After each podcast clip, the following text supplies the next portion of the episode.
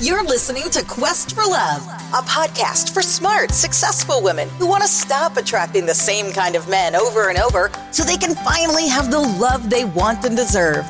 Whether your status is single, dating, or it's complicated, this podcast is exactly what you need to take your love and life to the next level. And now, here's your host, love and life coach Melissa Snow. Hello, hello, ladies. How's it going today? This is the first ever episode of Quest for Love, and I'm so excited that you're joining me. If we've never met before, my name is Melissa Snow, obviously.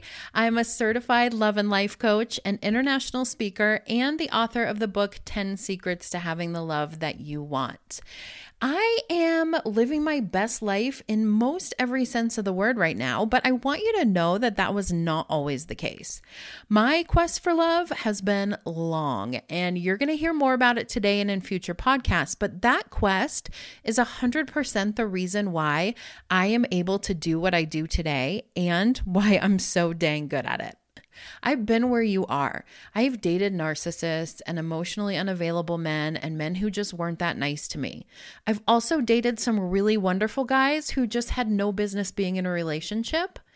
I've had some really low lows and some really high highs, and I know what it takes to get to the place where you want to be. The place where you have the kind of relationship with the kind of man that is better than any you ever imagined. So, today I want to talk to you about the three things that you have to do before you can have the kind of relationship that you really want. But I want to start off by telling you a little story from my quest for love. So, when I was about 13 and still wearing overalls with one strap, come on, you know how cool that was back in the day, I met a guy at an amusement park and he was super cute and funny and he had tattoos, but I was awkward and shy and had braces. we shared nothing more than a funnel cake that day because he was six years older than me and obviously a million times cooler. Five years later, I ran into him again, but I moved away to college a few days later. I didn't see him again until just before my 21st birthday. And at that point, I'd just been dumped by someone who I was madly in love with for the last two years. I convinced myself that I was over my ex, even though I was completely heartbroken, and that this guy had come back into my life for a reason. So we finally kissed for the first time. I freaked out, ran out of his apartment like a weirdo, and sat sobbing in my car as I realized just how not over my ex I really was. Of course, this was a clear sign that I needed to stop trying to fill this void in my life with someone new and just take some time to heal and work on myself, right? but no, I spent the next 10 years in a whirlwind of bad choices and broken relationships. Our paths crossed several more times over the next 10 years, but we were never actually available at the same time. At one point, I was engaged to someone else. At one point, he was married to someone else. Other times, we tried to make a real relationship work, but I just didn't know how. Eventually, my quest for love led me to my rock bottom. I lost my job, lost my friends, lost my money, lost my dignity. I even lost my job. And after that, I finally took the time that I needed to work on myself. I started to build a new identity and a new life for myself, which, if you've been there, you know it's not easy. It seems like a lot of times we can't see that we are the only thing standing in the way of everything that we want. We have all these thoughts and beliefs that are so ingrained in us that we don't even realize that they're there. So, for me, it was all about self acceptance and self love.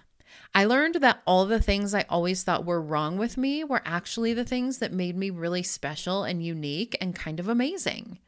I finally saw that I was worthy and I was valuable simply because I was me. I found that I was beautiful even if there was no man there to tell me that I was. And I finally believed that I was enough even if I was alone.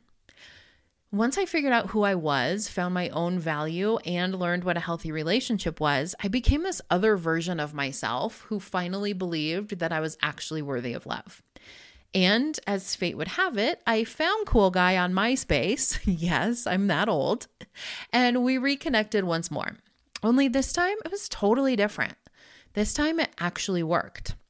Now we've been together for almost nine years. And here's what I realized It's kind of like when you were a little kid and you really wanted a puppy and you were convinced that you knew how to take care of it and that having a puppy was the only thing in this world that could make you happy, but your mom still said no. Because your mom knew that you didn't have the first clue about how to take care of a dog because you could barely even take care of yourself. Here's the thing, ladies the love that you want and deserve will not happen for you just because you think that you're ready for it. It's not going to happen when you're really desperate for it. As long as you believe that Prince Charming is the thing that's going to make you finally feel happy and complete, he will continue to evade you. I know we've all heard it before. You have to love yourself first. Take time to work on yourself, blah, blah, blah. But here's the mistake that most women make they do this work with the end goal of getting the man. This is ineffective 99% of the time. So, all those Facebook ads that you see about five words to use to make him want you, or this one phrase will have him running back to you, that stuff might create some temporary happiness, but it's not going to get you to the end goal. It's not going to help you create the kind of relationship that you really want. The kind of relationship where you laugh every day and he shares his deepest secrets with you and he actually listens when you talk about your hopes and dreams. The kind of relationship where you're accepted exactly as you are and you don't have to keep trying to do more to prove your worth to him. He actually just likes you for you. The kind of relationship where he's kind and respectful even when he's mad, and you guys can grow together and communicate when things go wrong instead of one of you exploding or saying something you regret or ending your relationship.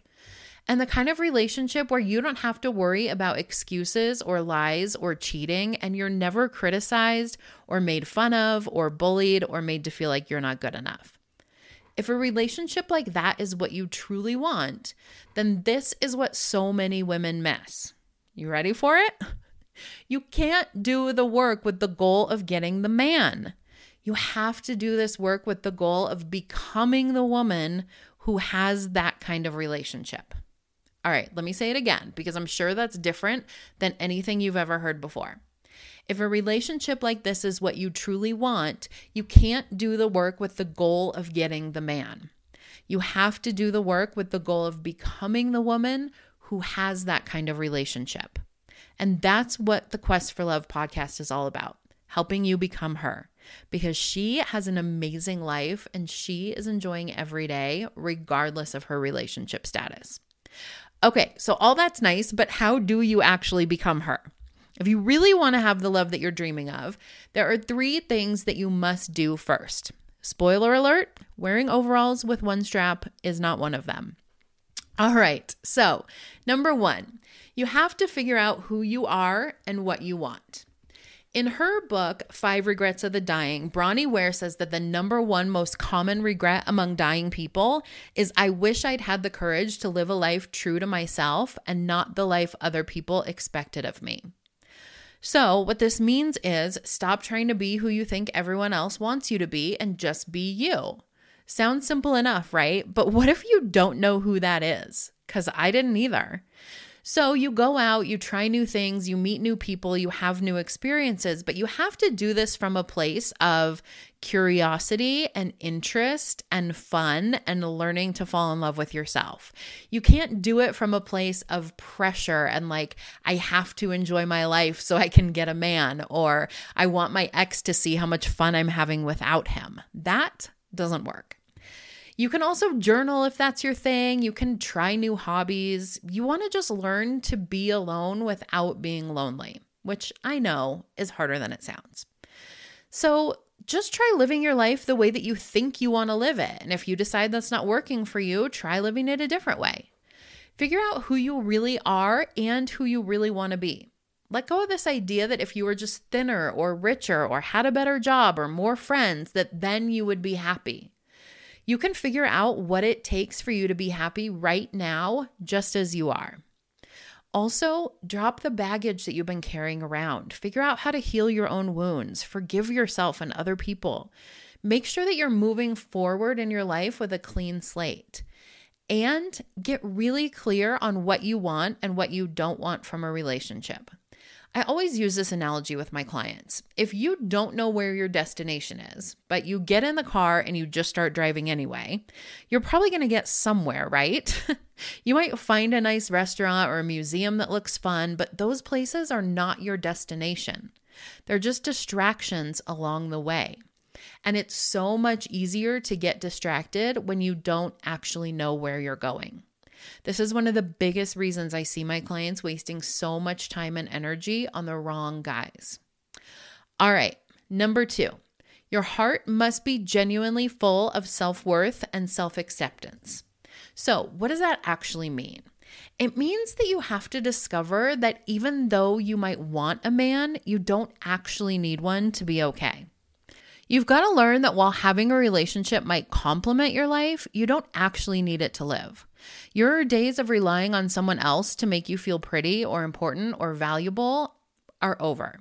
You complete me won't sound nearly as romantic to you because you'll realize that you are already complete.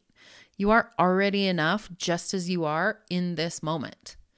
Once you get to this point, you will stop trying so hard to find love because you'll stop seeing it as this magic wand that's suddenly going to make everything in your life so much better you'll know that you and your life are already amazing. And if you decide to give someone the privilege of being a part of it, then good for them. And if you do this work, then when you do find the love you're looking for, you won't chase them away with all that needy, desperate, jealous, clingy energy that comes from having low self value. And finally, number three, you've got to do the work needed to be capable of giving and receiving love in a healthy way. As I said before, I truly believe that the moment you stop searching for love and just focus on living your best life as your most healthy, happy, and authentic self, you're gonna find the relationship that you're looking for. But you've gotta know what to do with it when you find it. You've gotta know what you're willing to negotiate on and what you're not.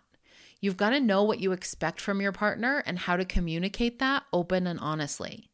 You have to know how to confront and have conflict and stand up for yourself without being a huge jerk. I know we've all heard it before that relationships are hard and they take work. I used to think that if you were in the right relationship, then it shouldn't be hard and it wouldn't be work. This actually couldn't be further from the truth because it turns out that even the best relationships are made up of two human beings with two human brains. And human brains are complex creatures. Human brains can also be very convincing liars and very persuasive manipulators. So, if you haven't done the work to learn how to manage your own brain, it's going to make your life and your relationship 10 times harder. I know I've been in your shoes, and it's so easy to get sucked into this idea that once you have the relationship, then everything's going to be so much better. In fact, I just saw this interview the other day with a life coach who made over a million dollars in her business last year. And she was talking about how when she didn't have clients and she wasn't making money, she imagined that being at this place she's at now would be so amazing. She expected that when she didn't have this problem of trying to find clients or trying to make money, that everything would just be rainbows and daisies. But she said, it turns out that you still have all kinds of mind drama and emotions and challenges when you're making a million dollars. Because a human brain making zero dollars is also a human brain making millions of dollars. The same is true for a relationship.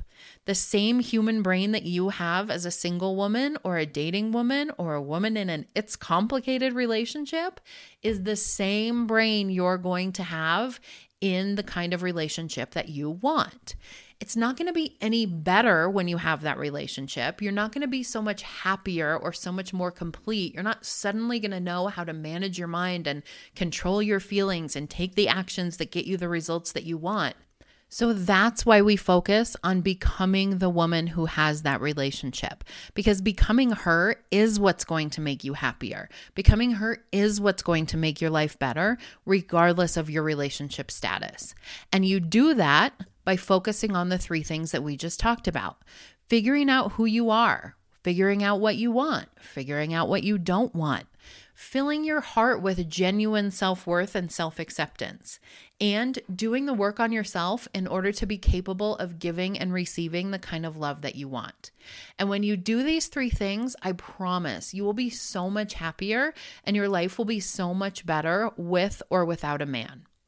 So, stick with me, sister. On Quest for Love, we're going to dive deeper into each of these three things, and I'm going to tell you exactly what to do to create each one in your life. And we're going to talk about tons of other topics as well how to avoid toxic relationships, how to let go of the past, how to stop being so jealous, what to do when you spot a red flag, etc., etc., etc.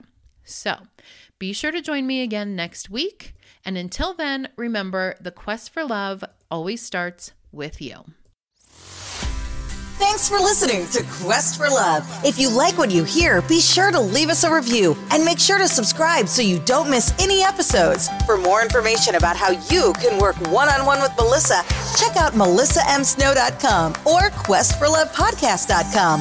Until the next episode.